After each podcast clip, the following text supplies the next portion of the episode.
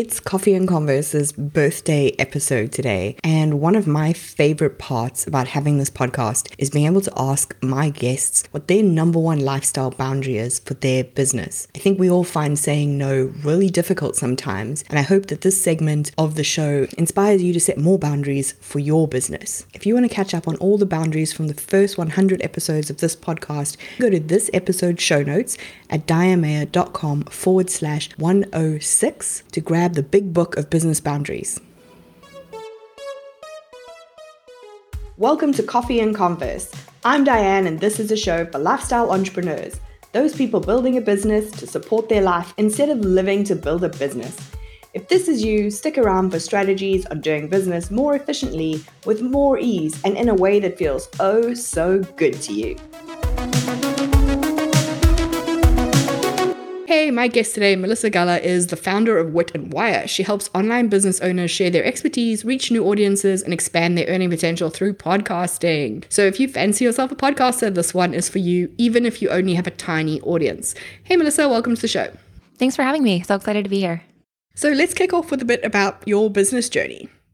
I started, I would say, on purpose, but not in as formal of a way as people would maybe guess. So I was teaching classes in New York in person at General Assembly. This was years ago.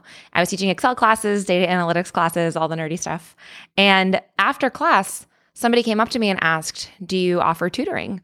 And I said, Yes, let me get back to you with my rates. And then I went home and I Googled my rates and I emailed her the next day and I was in business. and it happened a couple months later too, where somebody asked me, Do you do business consulting? And I said, Yes let me get back to you with my rates. I went home and I Googled rates and I sent out a proposal. And I like to share the story because I think when you look at very, you know, quote, successful business people, it seems like that's how they emerged. Like they came out and they had this fully formed business idea with all these pages on this website. But I really just got started by saying yes to opportunities. And that kind of helped my entrepreneurial spirit kick in. And I knew I wanted to start a more intentional business. I wanted to help women launch podcasts. And so it started off with just helping women one on one. And I knew that my end goal was not to be a service provider. I always wanted to be a course creator because of my teaching background at General Assembly and because of the lifestyle I had seen people when I was working at Teachable. And so my goal was always to create the course, but I wanted to do a little bit of research first and get paid to develop my own system. And then it's evolved. I'm obviously skipping all the the in between steps. We can dive in, but the short version is that fast forward two years. Now I sell my own online course. I help them launch their own podcasts through an online course. So I really love what I do, and I feel very honored with the. I now have thousands of students enrolled in Wit and Wire's courses.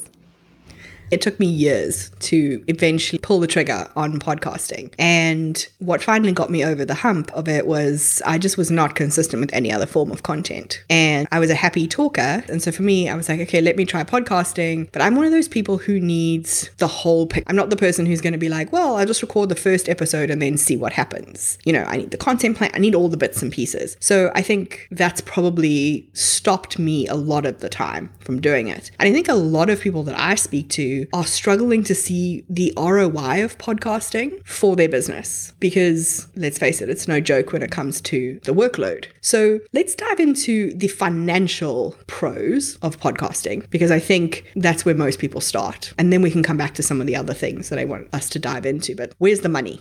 Well, I think it's a great question. And I'm, I'll be the first to say what I think some of the cons are. Kind of as you said, I think podcasting is more time intensive and Depending on your style and if you want to edit, it can be more expensive than blogging. And I'll go a step further and say I think it at first glance appears both more expensive and time intensive than posting to Instagram. And I think there's a long term benefit to having a podcast that it's tough because I think a good example is going to the gym, where you go to the gym once eh, you don't really see any results. It's hard to, in the moment, say, like, yes, this is working. And I think podcasting is similar because it's a long term game.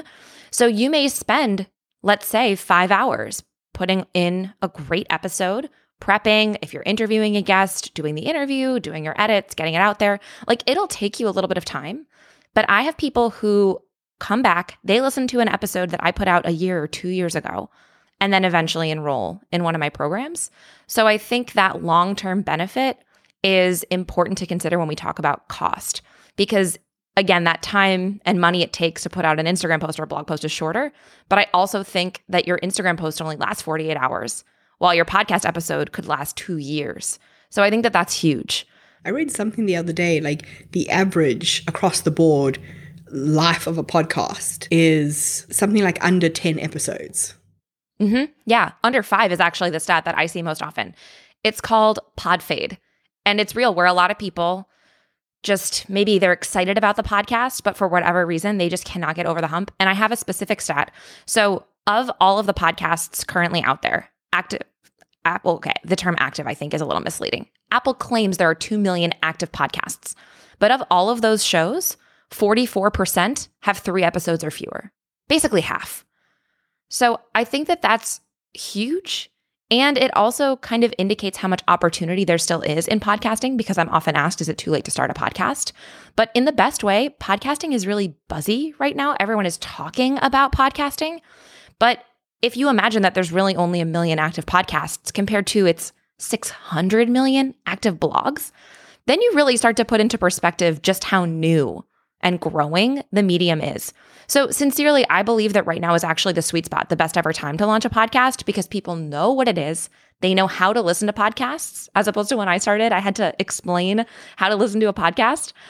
And the technology right now is really user friendly, where you do not have to be tech savvy to launch a podcast. So I really think this is a great time to get into it. And whenever I do any kind of like networking event or I meet someone new, they're like, oh, have you got a podcast? Let me write it down. I want to go listen to it. So they're probably going to listen to at least one episode. If somebody hears that you have a blog, they're like, that's fab. People are usually not volunteering to go and find your website and read your blog.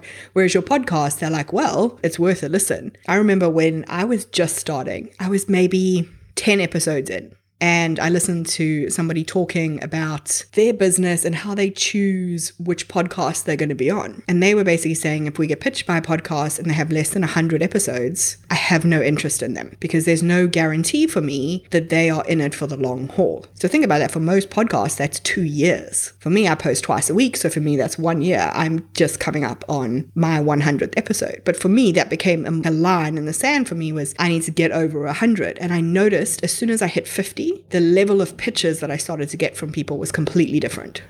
That's so interesting. So you felt like you were starting to get, was it higher quality pitches or people with larger audiences?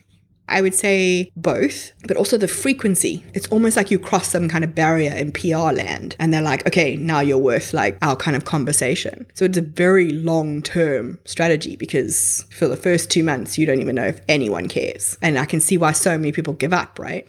Yes. I was going to say, on one hand, once you pass 50 or 100, I agree with you. PR firms, people who are really serious about pitching, they'll see you in a different light. But for anybody just getting started, I think a common worry is can I really get anybody to be a guest on my podcast? I'm a nobody, I don't have an audience. And there are way more people who want to be guests than there are podcast interview opportunities. So as a host, you actually open up so much possibility for the people who want to pitch you. Like you will be the one in demand. It will be far easier than I think people realize to get guests to be on your podcast. You'll have to start turning people away no matter how small you feel like your audience is when you first get started. And I think a huge benefit to podcasting that is beyond the monetary, beyond the follower count, is the ability to connect with people. Because I don't know if you have felt this way, but the people I have met through podcasting have been some of my most authentic, like genuine connections with other humans, people who I've now gone on to be actual friends with or people who I do business partnerships regularly where it feels good. Like it feels like we're both actually benefiting where I'm putting somebody amazing in front of my audience. They get to share it with their audience. They look amazing. I just feel like podcasting is a rare win win win in business these days. And I think it's also because you've had one of those in depth conversations where you're not here for me to pitch you and I'm not here for you to pitch me. We're actually having a conversation about a topic that both of us are super interested in in a way that doesn't happen very often in the business world.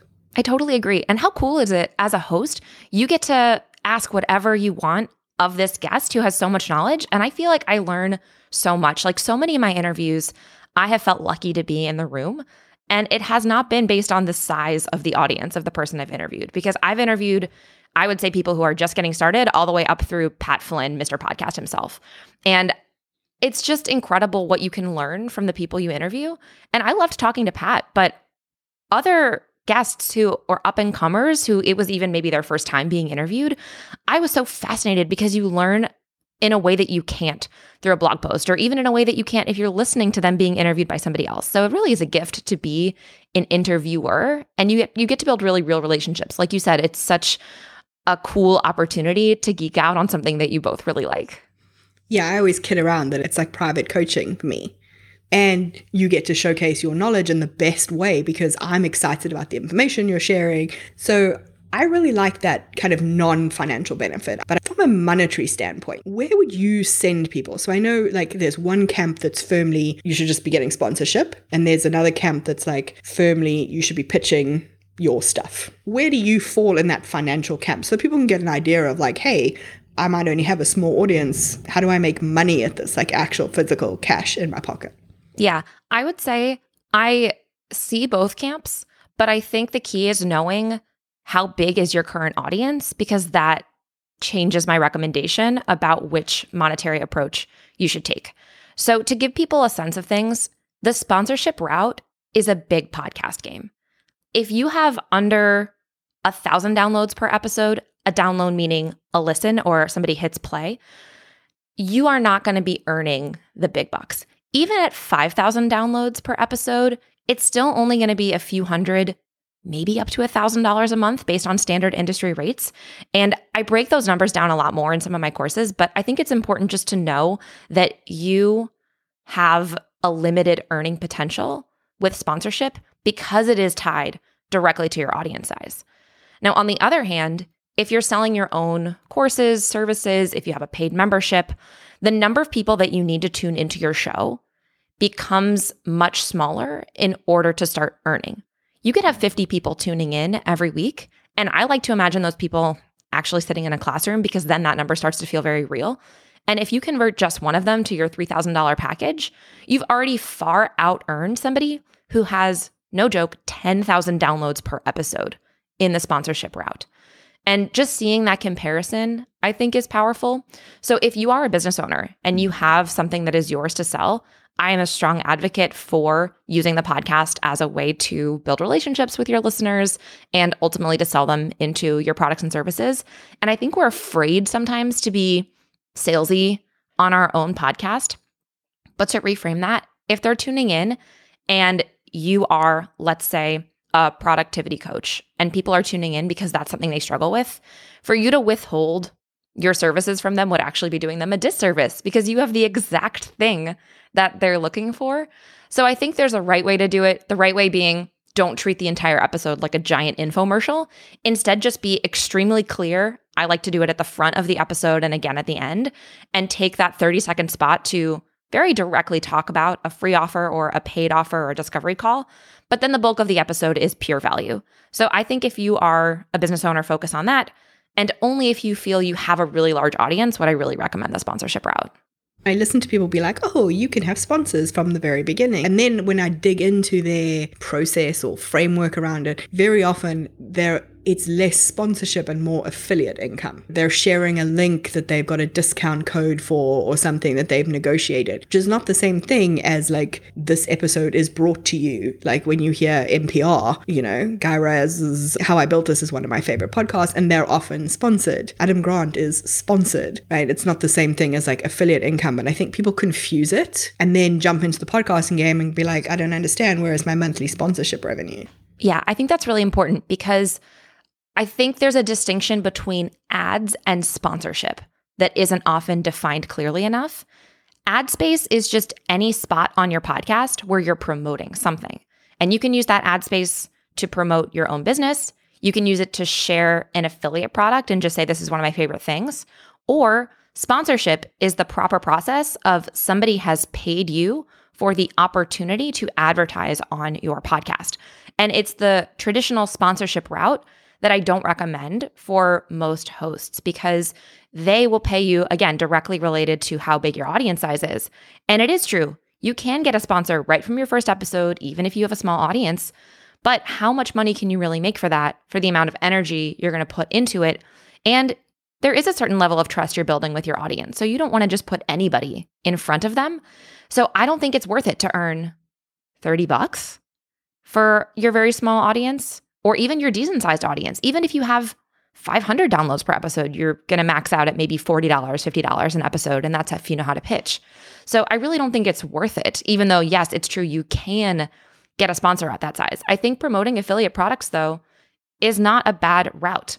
And you can sign up for those in the footers of most websites. Many businesses that you already know and use and love have affiliate programs. You just can't use the word sponsor. I don't have a problem with people doing it. I just think it's kind of misleading to teach that as sponsorship because then you do have someone who's going to come in and pitch like Coca Cola to be their sponsor and get laughed out of the room, sort of thing. I think also it's an interesting one from a sponsorship perspective now where there have there are so many streaming options for podcasts that it used to just be Apple and you could look at your Apple downloads and you'd be like, well, that's my downloads. Whereas now you're like, well, that's probably most of my downloads, but what if I'm really popular on XYZ streaming thing? And nowadays, Spotify is really gaining. So, to your point, people are listening in all different apps. And that's why this year in 2021, Apple, frankly, and Spotify have been announcing a ton around paid creator opportunities. For example, you can now choose to have your podcast be paid in Apple. But I'm personally still of the opinion that that's not the right choice for most indie creators. I think that that's like a big podcast game because for them, it makes sense to be exclusive on Apple.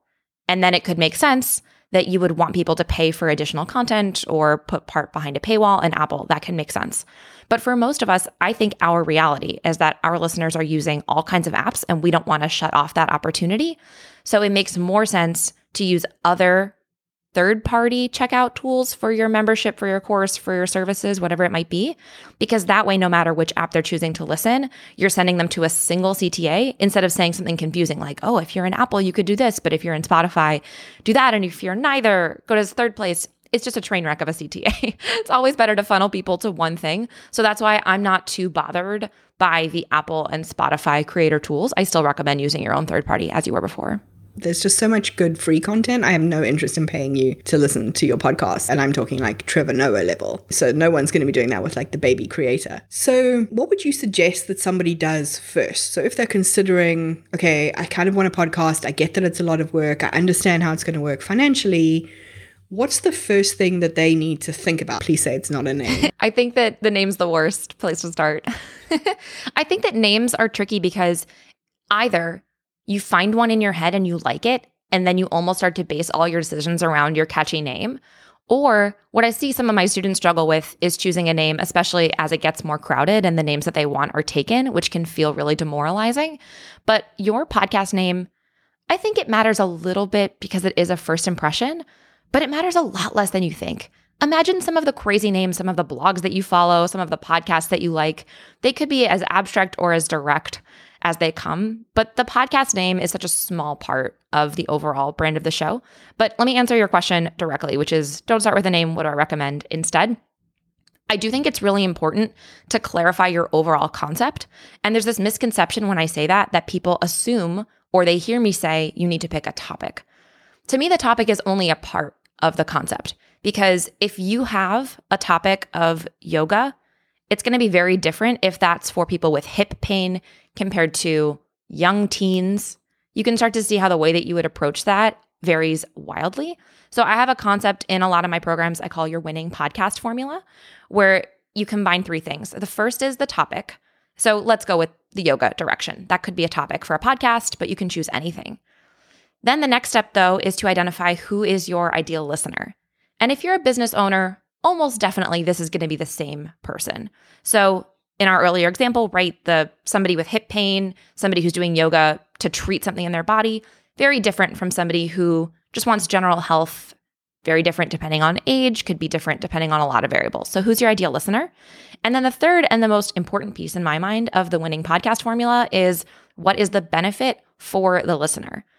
The benefit could be that they're looking to be educated, they're looking to be entertained, they're looking to feel understood.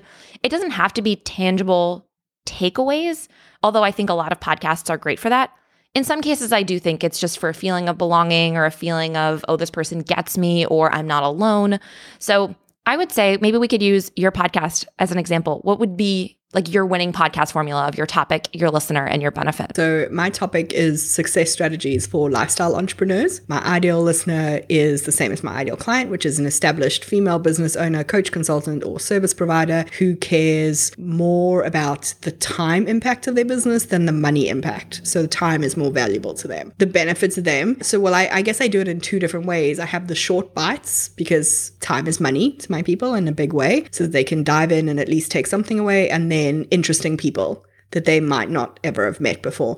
My favorite DM to get is like, so happy you introduced me to so and so. Lights me up more than somebody saying, Oh, I love this takeaway in your episode. I like somebody discovering a friend of mine who's magical. It is so nice to feel like you've introduced people to a new tip, a new person.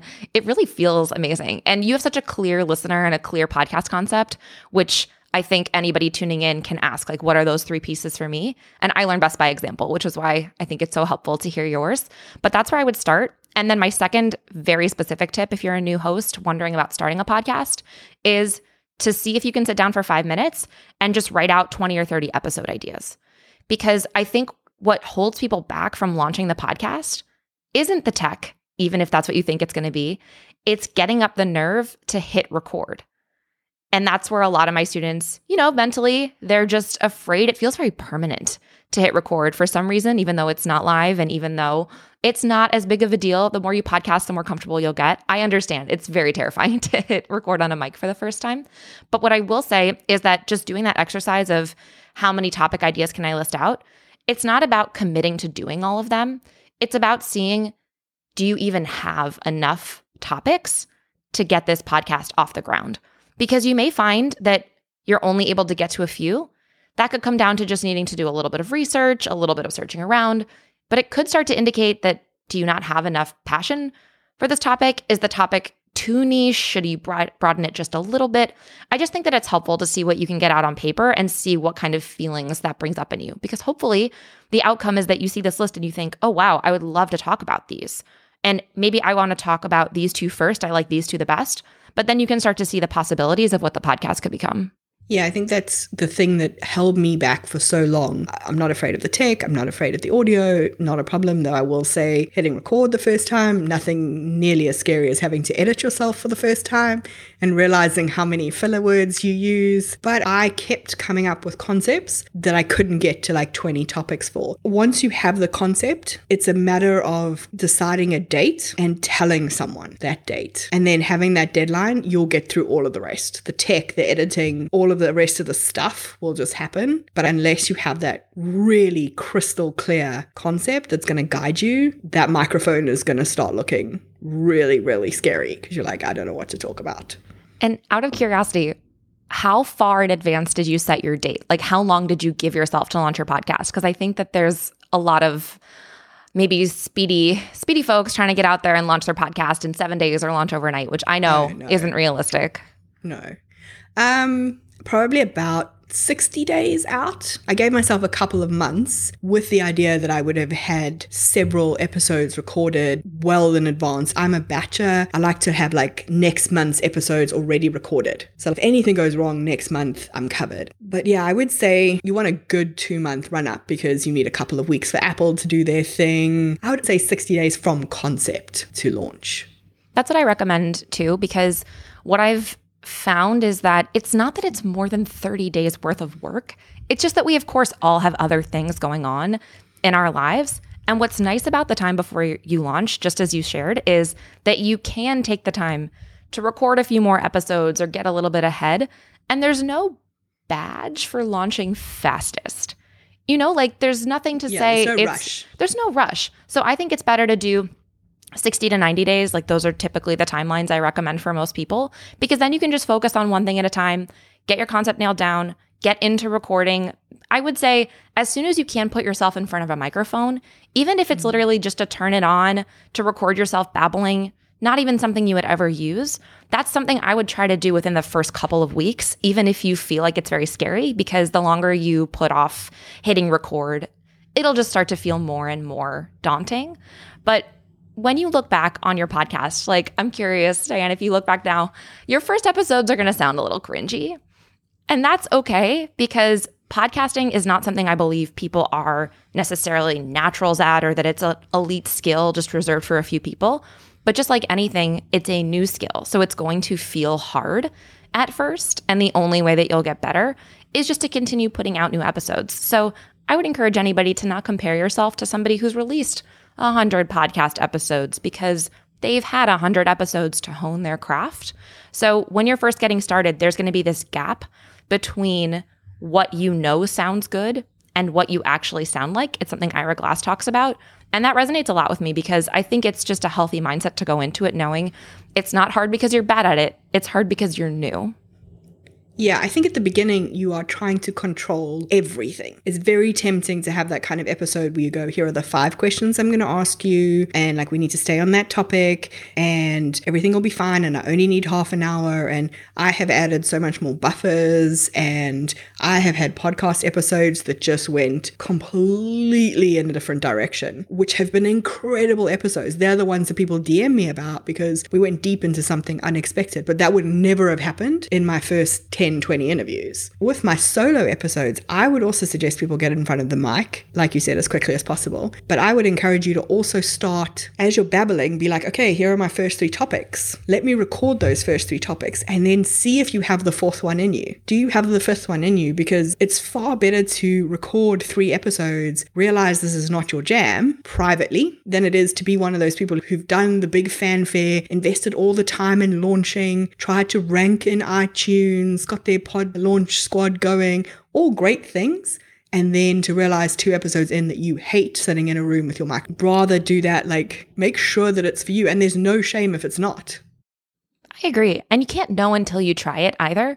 Like all of the learning in the world you could do about starting a podcast will pale in comparison to, like you're saying, do your own little demo episode, get a friend and have them interview you. Like just do something that has you really answer the question Do I like this? Because I think it would be challenging to never try. Because if you've been dreaming about launching this podcast for a long time, as I know a lot of people have, I think you owe it to yourself to at least do a little bit. But I think in business, it's easy to see things as all or nothing. Like I'm either all in on this podcast or I'm not going to do it. I'm all in on trying TikTok or the latest craze or not. But you really can just do one thing and see how it goes just record some audio, see how that feels. And then don't be afraid to ask yourself, did I actually enjoy this?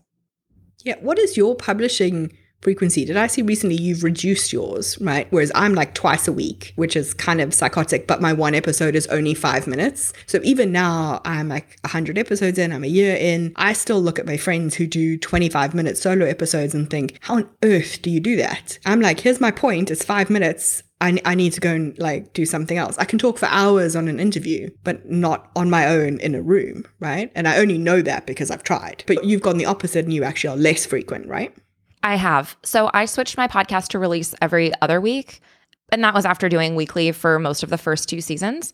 And for my business at the time, that was the right call because I was also releasing just straight up blog posts. I was focusing on building up my course curriculum. And I just acknowledged that in my life, what I had time for was two episodes. And I also was kind of thinking of my ideal person who is herself an early stage online business owner or possibly someone who's a little bit further along and she doesn't have a lot of time. And I was thinking of her and thinking, you know, two quality episodes a month about podcasting, that's a good amount of time each month to think about her podcast or the podcast she hopes to start. And so for me, in that moment, it made sense. But I think what's interesting about podcasting, let's compare it instead to video. In the world of video, you have TV shows, movies, YouTube, Reels, TikTok. I mean, video is in so many forms. But for some reason, up until I guess Clubhouse recently, podcasting is really the only audio space. You can go into Apple Podcasts and see my show next to a Netflix podcast. That makes absolutely no sense. But I think because of it, it's almost pigeonholed people's brains into thinking a podcast has to be a certain way. It has to be an hour long weekly podcast. You have to interview somebody or you have to always go solo. And I think the future of podcasting is going to be a lot more fluid. I think people are going to play around with different formats, different lengths. I think that some people may even start to treat it like blogs. By that, I mean, kind of, as you said earlier, people aren't awaiting a weekly blog post necessarily in the way that they await a podcast episode, but I think more business owners may choose to do a limited series of only 10 episodes and call it a day, or just release an episode when it feels right, embedded in a blog post, and then kind of continue to treat that as educational content. So I think we're going to see a lot more variety. And I hope that listeners take away that it means there's no right or wrong answer. People are always asking me, how long should my episode be? And my answer is always think about your listener and then give her what she needs. So if your listener is a busy mom, don't give her a weekly hour long episode. Give her 15 minutes or just figure out what suits the person who's tuning in and what suits your personal style and your time as well. You really are very free to choose whatever works for you. And I think a lot of people, like you say, they just think it has to be very specifically this one thing. Like people are horrified when they discover that I release twice a week. And they're like, what are you doing? Well, I know that my audience have told me that some of them only listen to the five minute episodes, and others have told me they're only in it for the interviews. So I know they want both. Maybe next year it becomes a five minute episode one week and a half hour the next week. Who knows? But like you said, it's completely flexible and people can really mold it into their lives. So we've talked through a lot of podcasting things. And I know that's probably feeling kind of overwhelming to some people who are listening and who are thinking, like, oh, I was thinking I was going to do it before. Now I'm going to just delay it because I'm a little terrified. Have you got something that can help them with that? I do. And I first just want to say that I think that podcasting is, as we said at the very beginning, a long term game, but I think that the benefits are wide reaching. So even though it sounds maybe intimidating to get started, it really doesn't take as much work as I think a lot of people fear it does. The tech is not nearly as daunting. I often say that if you can publish to Instagram, you can publish a podcast episode. It really is the kind of thing that you can make it your own. And even with editing, like you don't have to be the kind of person who edits out every single filler word. You can have a podcast where the two of you sound like humans. So, just if anybody was worried that it sounds like it's an insurmountable amount of work or I couldn't possibly do this, I really believe that podcasting can be for anyone as long as you feel excited about the topic and you feel like you have like a message to share or something that you want to get out there. So, for anybody who is tuning in and is interested in learning more about my podcast launch strategies, the playbook that I share, and even some of the mistakes that I see a lot of hosts making when they try to launch in 2021 and in the future because it has changed a lot, I do have a free masterclass called How to Launch a Podcast in 60 Days Without Feeling Overwhelmed. And you'll find it for free at witandwire.com slash coffee and converse. I'll second that. And I think what you'll also find is when you start, the amount that you need perfection versus as you continue decreases rapidly. It feels super scary and super big and super complicated at the beginning, but the reality is, like everything, you'll just get better at it and it'll feel easier. And if it doesn't, you can stop. I like what you said though about the ideas of like the 10 episode limited series. I've seen quite a few of those happening. Also, private podcasts happening where you're not chasing iTunes. There's so much and I think it's great. It's it's the freedom to figure out like I said what your ideal listener, your ideal client, your ideal student is looking for and then just also your vibe too. Like I think that's the beauty of podcasting is that there are so many podcasts out there about the same topic. There are countless true crime podcasts, countless marketing podcasts, but they all have listeners because everyone has a slightly different personality. And so if you're worried that there's too much competition, that's also a huge myth. I think that that just validates demand for the topic. But your podcast will be unique because of who you are and your take and your experiences, or even for your podcast. Like we're talking to people who really value their time, as opposed to other podcasts where people, I would assume, have listeners who are willing to spend 100 hours a week to get to their goal. And that's not the vibe that either of us are about, but there's a podcast for that. So I just think that there's plenty of space for everyone. And I do hope that more diverse voices start to come into podcasting to help reach more listeners who feel like, yes, like I have found my person in this podcast. I love it. Yay for podcasting. I think we're clearly both huge fans. We're biased. I think it's fair yeah, to say. We're a little biased on this topic, clearly. For good reason. Um, yes. So, to finish up, I always ask my guests two of the same questions. The first one is What is the number one lifestyle boundary that you have for your business? It's a tough one because I really enjoy my business. And so the reason why I say it's tough is because I used to have boundaries like, don't work on the weekend, only work during business hours. But what I have found is that I actually enjoy spending maybe two hours on a Saturday doing the parts of my business that I love the best. I'll never put off like the admin stuff, but some of my best creative thinking, I think, comes on days where I know I don't have to look at my inbox. Um, but I think one of the better professional boundaries that I've set is that I never let clients or students text me. I know that's really specific, but for me, just having email be the place that is professional where people can reach me, even via DMs. Like if people who are students of mine try to DM me, I'll guide them to email because that helps me serve people better. Because I don't know about you, I feel so overwhelmed with just how many inboxes exist in the world now. So that was something that I really try to be clear on is like email is the place where I will support you as a student, I will support you as a client. But if you try to send me messages elsewhere, I just don't respond to them.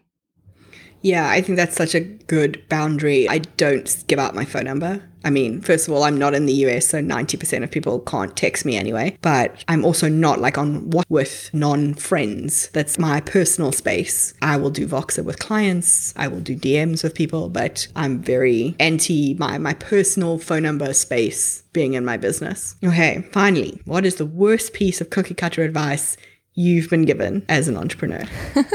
you know what's funny is so I hosted Everything is Teachable, Teachable's podcast. I founded it for, for a few years. So at the end, I would always ask people what's their best advice. And the most common one is just do it. But I think that behind that is actually kind of bad advice because I don't think you should just go out and do anything because what I see is that we all end up chasing lots of shiny objects. So I think instead of just do it, I think better advice is just sleep on it or just do one thing this month and just do another thing next month. I think one of the reasons I've been successful is because I say no to a lot of things, even things that only I want to do. I'm not even just talking about inbound requests. I'll look at all the projects that I want to try. And even though some of them are objectively good ideas that have objectively worked for other people, if I don't have the time or the energy, I'll say no. So I would say there's a lot of bad advice about just like, oh, within 30 days you can do this or just try it.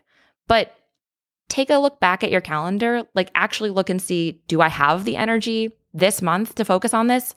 Maybe it's a good idea, but for the future.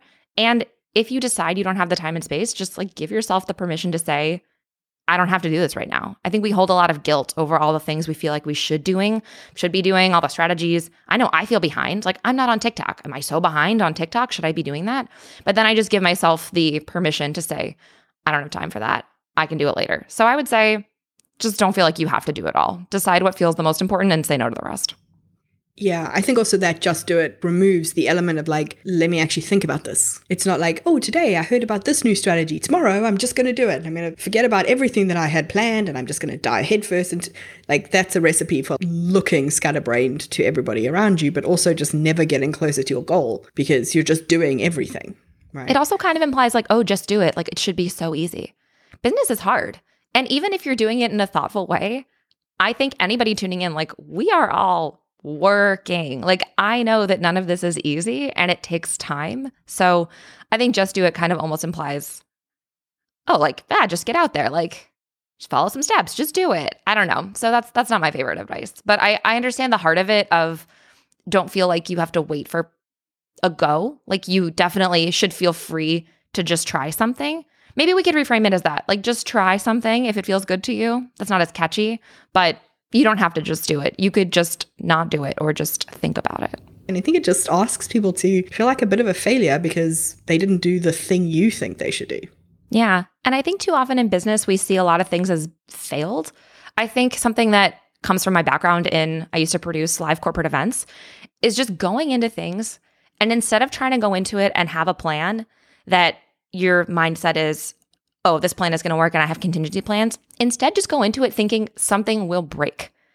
Like, just go into things and assume something will break, assume that things will take longer than you think. And that's helped me a lot because then when something goes wrong, I was already mentally prepared for it.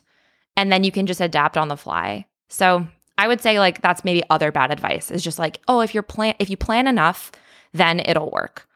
Instead, I would say just go into it and assume something's going to go wrong and you'll be better off for it. And remember, we're not saving lives. Like my sister is a doctor. She is saving lives.